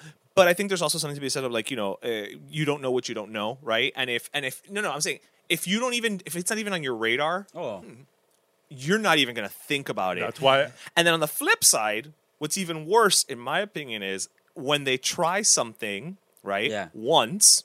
And they're like oh we tried it We tried it and it didn't work It didn't because that happens results, to me yeah. all the time in my day job with Yeah. advertising. Okay, my background is multicultural marketing. Okay. Whenever we do multicultural marketing to reach Hispanics, Yeah. we have to. We, well, I'm client side now, but we would have to go and fight for those dollars. Okay, from the client to give us to put together an actual multicultural campaign, Mm-hmm. and on more than one occasion. What I would hear is, no, we tried that 10 years ago and it didn't really work. 10 years ago. That's wild. You mean to tell me that in 10 years you haven't even thought about doing it again? Mm-hmm. That maybe you did it wrong? That maybe you just didn't have the right campaign, you didn't have the right concept, you weren't have the right market reach, whatever the case may be, but they did it once. And I it didn't I don't, I don't even know what didn't work means, right? Because when you do something for the first time, you can't expect the results of something you've been doing for 75 years. Yeah. You have to give it 5 years, you know, You gotta time give it some time to, to drip. build. Yeah. Right? Start dripping. But dripping, I dripping. think And they're quick you- to you they're quick need- to pull the plug. You need a diversification of the boardroom. that's where it's at. I, I think it is. You need a, divers- a diversification of the boardroom, and I think that boardrooms across different, you know, entities, not just entertainment, are still filled with like white men. Yeah. And the and the really sad part is that representation matters, and where you see yourself the most is in media. You know, and if like me as a Afro Latino kid growing up, I didn't see nobody on on the television that I could aspire to be like, oh my god, that's somebody who's like doing shit. You know, and that's a sad thing. And it's 2022. I understand back then. I, it, it wasn't even. It's not even right back then. But I understand that the time was different and it was fucking whatever. Dude, Right. dude. Uh, oh, esta novela. Fine, fine, Whatever fine, the fuck happened right. then, it happened then. It's 2022. Esta Almost no- 2023. Almost, Almost 2023. 2023. These soap operas that were so popular in the 80s and 90s, even the early 2000s, where they would put like the indigenous people as like illiterate Yeah, like or like la, dumbasses. la bruja Yeah. or like I'm like, oh my god. Like we love Thalía, but it's like, man, Thalía's soap operas like were We're- we're very if you egregious. if you look at it if you look at it from that perspective, they're, they're racist as fuck. Yeah, you're like, what you the know? fuck? Why do all the indigenous? there's- you Hello, mean to tell me- pero Corazon was basically a mammy. Y- Yeah, who- uh, yes. I mean, she was. There She was a Mexican what- mammy, what- what you know, soap uh, was that- that was Marimar. Yeah, that she was actually Cuban. She was uh, Afro-Guana, and she, yeah, She was a was a mammy. mammy. Yeah, and That's fucking and that crazy, this was in the late nineties, This is and wild.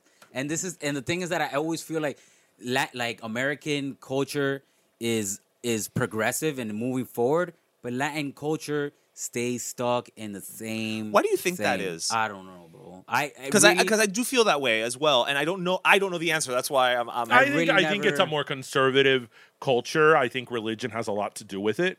Um, I don't know, bro. I think it's I think it's a lot of factors.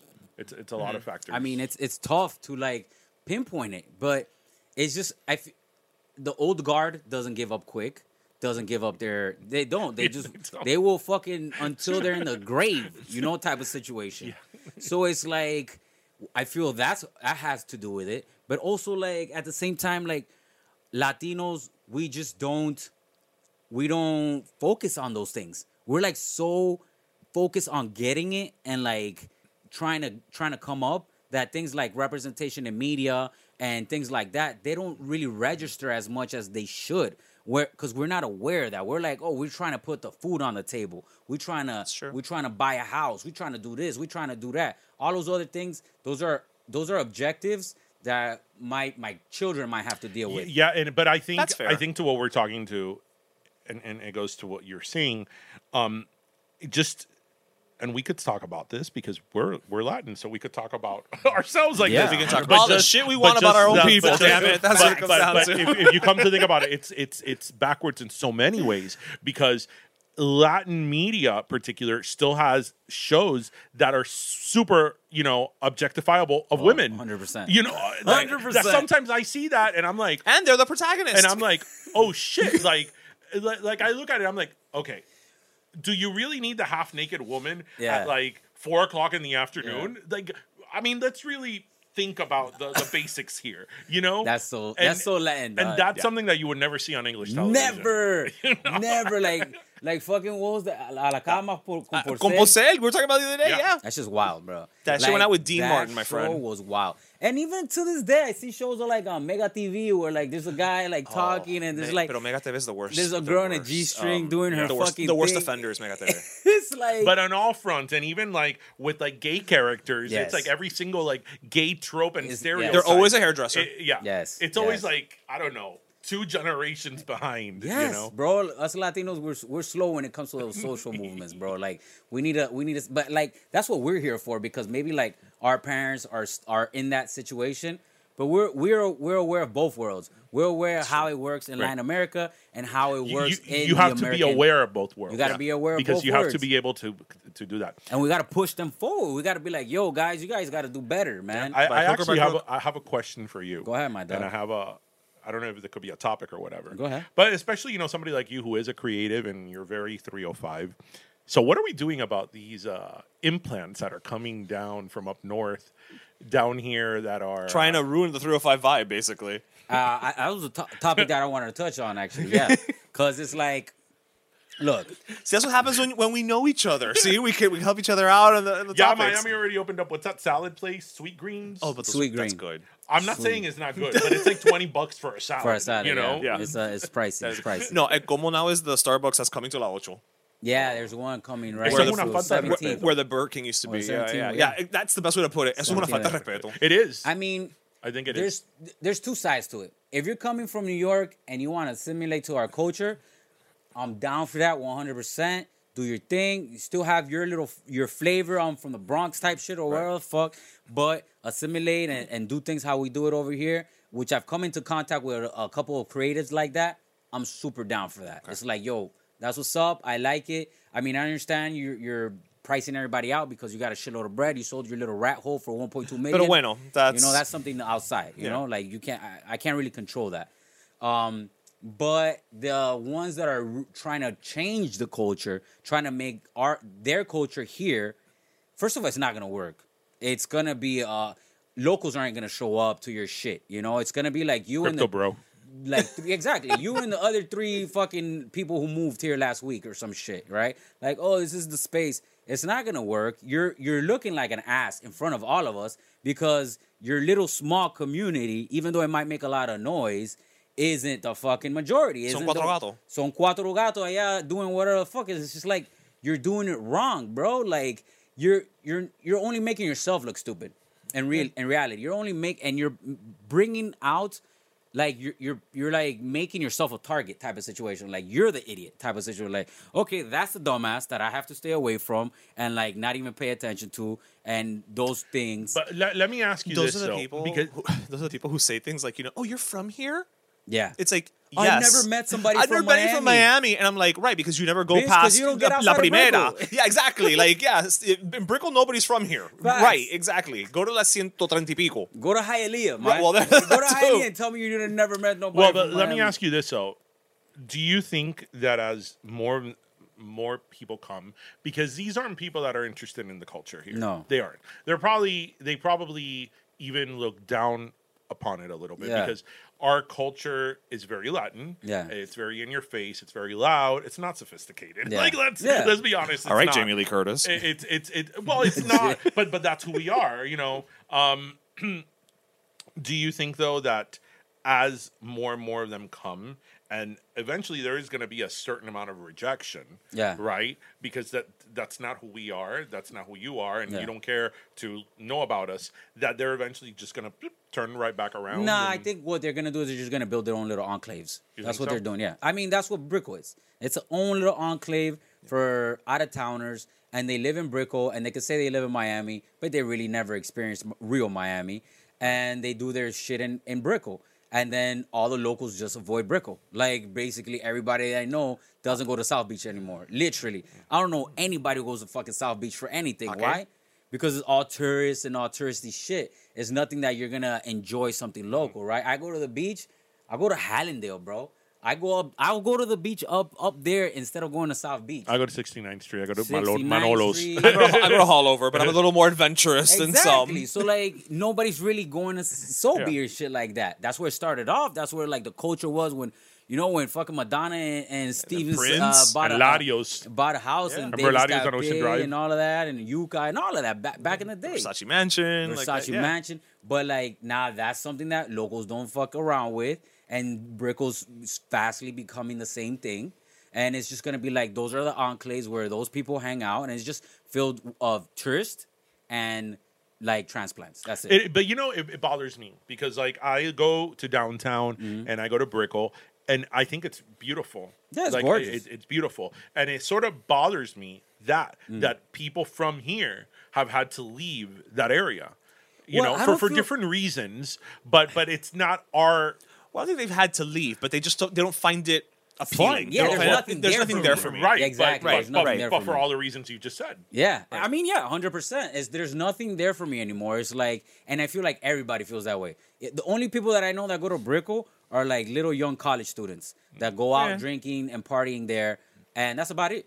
Anybody else, I, literally, I don't know nobody else that will be like, oh, let's go hang out at Brickell. Like, what? I don't hear that. It'll be like, you let's go to fucking, I'll go to Wynwood, let's go to Allapattah, let's go to Hialeah, let's go to, you know, let's go drink at, at, at uh, Leah Arts District. Let's go do Oh, these you can go drink now on Bird Road. Yeah, let's go to Lincoln's Beard. Yeah. Let's go. I get a lot of invites They shit have like the that. best Dominican bakery in Allapattah. Yeah. Yes, Like, yes, I know what you're you're No joke. Yeah. like so good. Yeah. So good. But yeah, no, it, it's it bothers me because I feel that like M- Miami has gotten to where it has been by so much blood, sweat, and tears by so many people already in so many different communities that have Yeah. come here and illegalities along the way.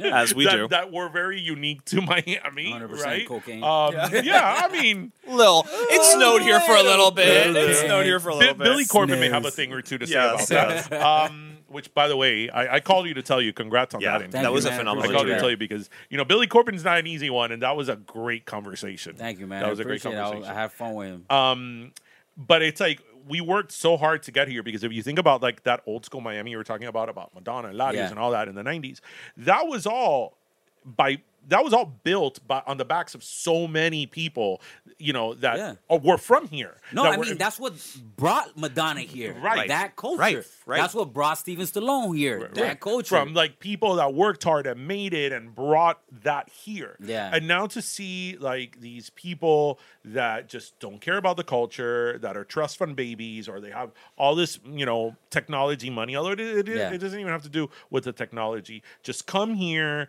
and think that they could just, you know, hacer lo que quieran. Yeah. Así que I- And- I- yo soy dueño aquí ahora. This is my playground. It's Yeah. like, dude, you're shitting on like, you know, generations of people that really did everything they could to make Miami, you know, uh, the crazy place that it is. Yeah. But, but, it has a personality. Yeah. It does have a personality, and, and how dare you show up and just disavow it? You know, like like say, no, no, I don't care about it. I'm gonna make it mine. Like you don't do. You wouldn't do that when you go to Chicago. You wouldn't do it when you go to New York. no, that's you, that's where you I know what I mean. Like you don't do that. No, And- those people do that everywhere.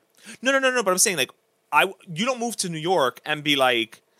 Well, I'm gonna be, you know, no, no, no. New Yeah. York is New York, kids. hear like you. it will never change for you, you know. And and yet, the, the, the gall of Yeah. thinking that you're gonna show up here and like you're going to be the one that makes it. The thing you is know, that whatever a lot you want. of them moving here. That's the real because those people are always gonna do that wherever they move. They can move to Wyoming and they're changing up Wyoming, and people in Wyoming are pissed as fuck. They're like, "Oh, you guys are it's just not local anymore," and the whole vibe and the culture is like, "Yeah, it's true," because those assholes are showing up in mass droves and changing it. But those type of people will always do that wherever the fuck they go. It's just that they're coming here now because the secret's out that Miami's the shit. You know, it's Yeah. basically it. Like Miami's the shit. The secret's out. They want to come here.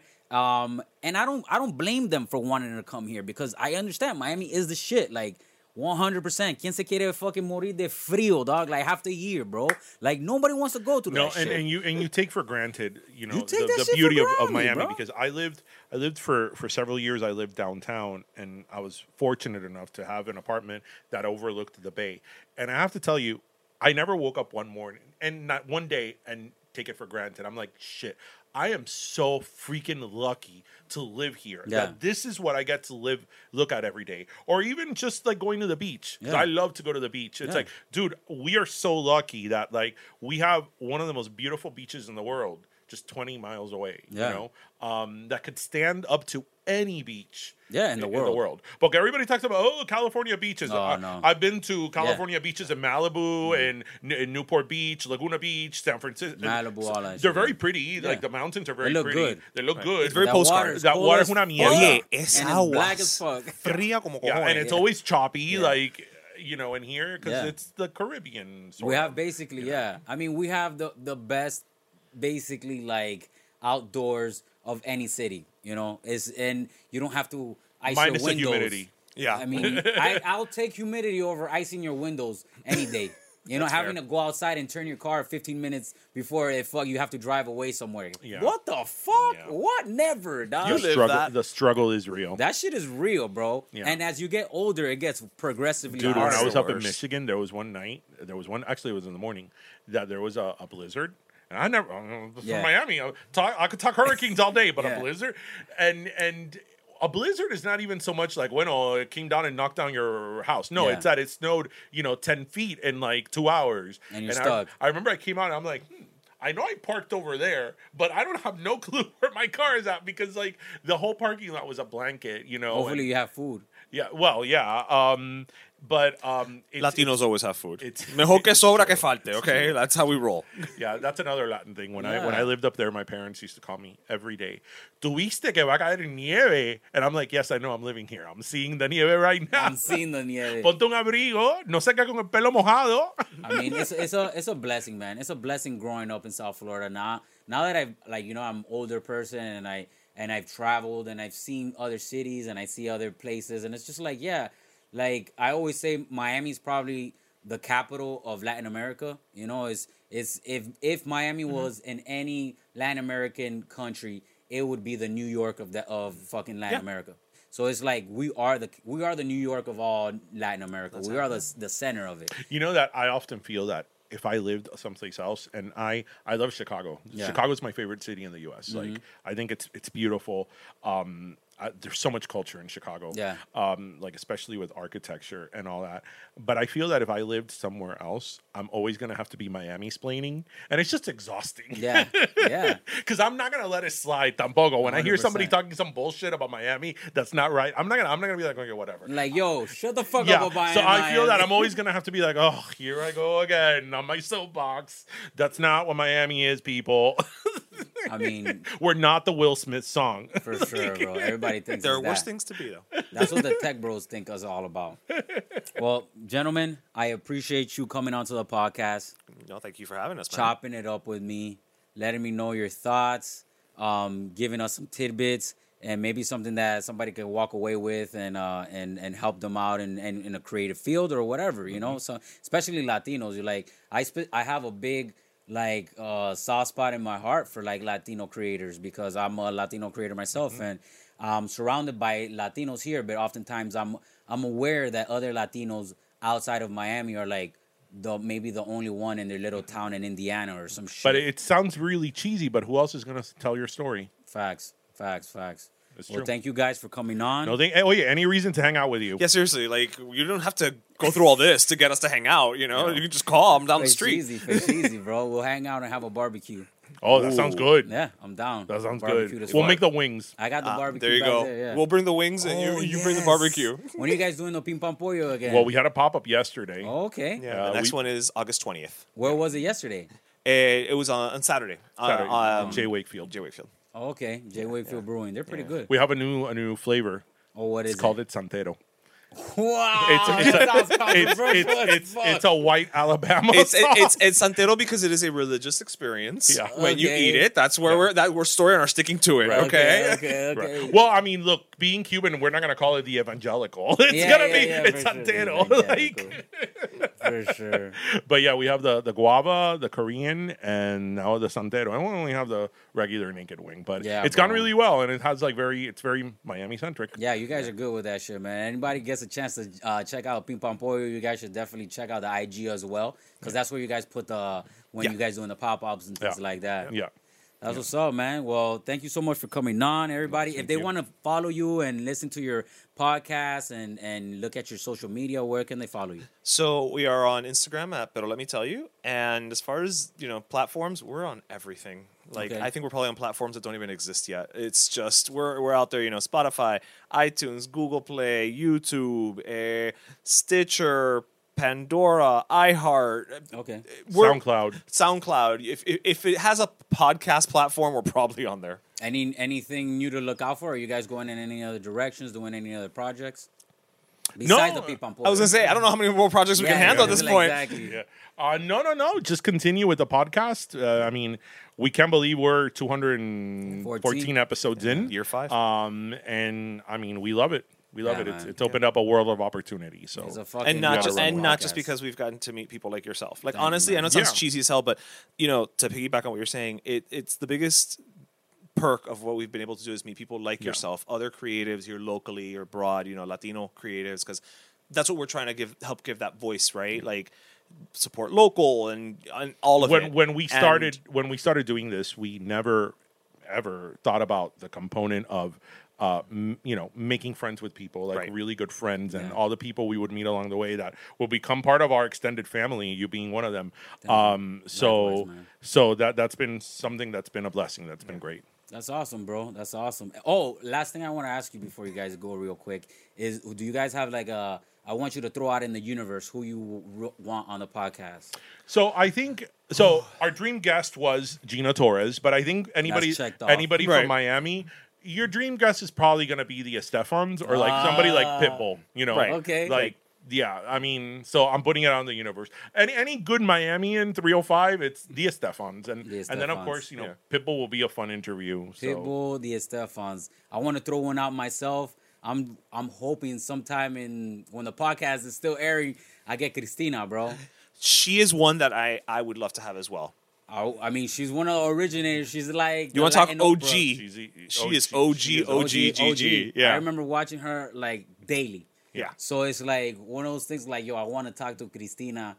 To hopefully, you know, let's see what happens. But that, yeah, that's Miami as fuck right there. Yeah. Like being able to pick her brain, and she's a she's like one of the top creatives Yeah, I don't know. before she's, before Pitbull and all that shit. Yeah, Yeah. she definitely is. Well, thank you once again uh, for listening to the Que Bola podcast. Everybody out there, thank you for sharing and subscribing. Uh, check out the Pero Let Me Tell You podcast. Check out Pim Pam Poom, Pim Pam Pollo on IG. Um, and like I say, if you like it, share it with your friends. And if you hate it, share it with your enemies. But just share this motherfucker, all right? Till the next time, it's your boy D Fig. Peace. Yo, that was a dope talk. Thank you so much, DJ Ishmael. Thank you so much for coming onto the podcast. Pero let me tell you, thank you guys for sharing your thoughts, your insights on all things Latino, all things creative, all things South Florida. Thank you so much for pushing that awesome vibe out there for everybody to enjoy. If you guys liked the podcast, I highly suggest you follow, subscribe. Pero let me tell you, podcast. Follow, subscribe, Pim Pollo. If you're in Miami, you might get some of the dope ass chicken wings. Maybe you're on vacation. You never know. You can stop to one of the pop ups. Um, you should check out the Que Bola podcast also if you liked it. All right. And if you hated it, you should share it with your enemies.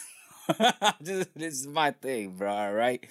If you have any suggestions for people coming up on the podcast, holla at your boy, Wassa, W S S A, at fresherfresh.com. Fresh or Fresh Media, you know what it is. We taking over this mug, the media network in the works. Fresh or Fresh Media, Que Bola podcast, a lot more things coming in the works. Thank you once again. Hasta la próxima, que te crezca. I love you guys. Thank you so much for listening, tuning in. Peace.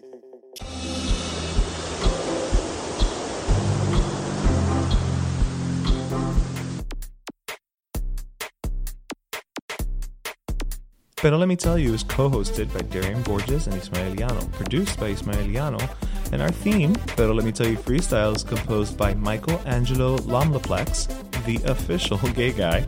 And don't forget to subscribe and leave us a review on iTunes.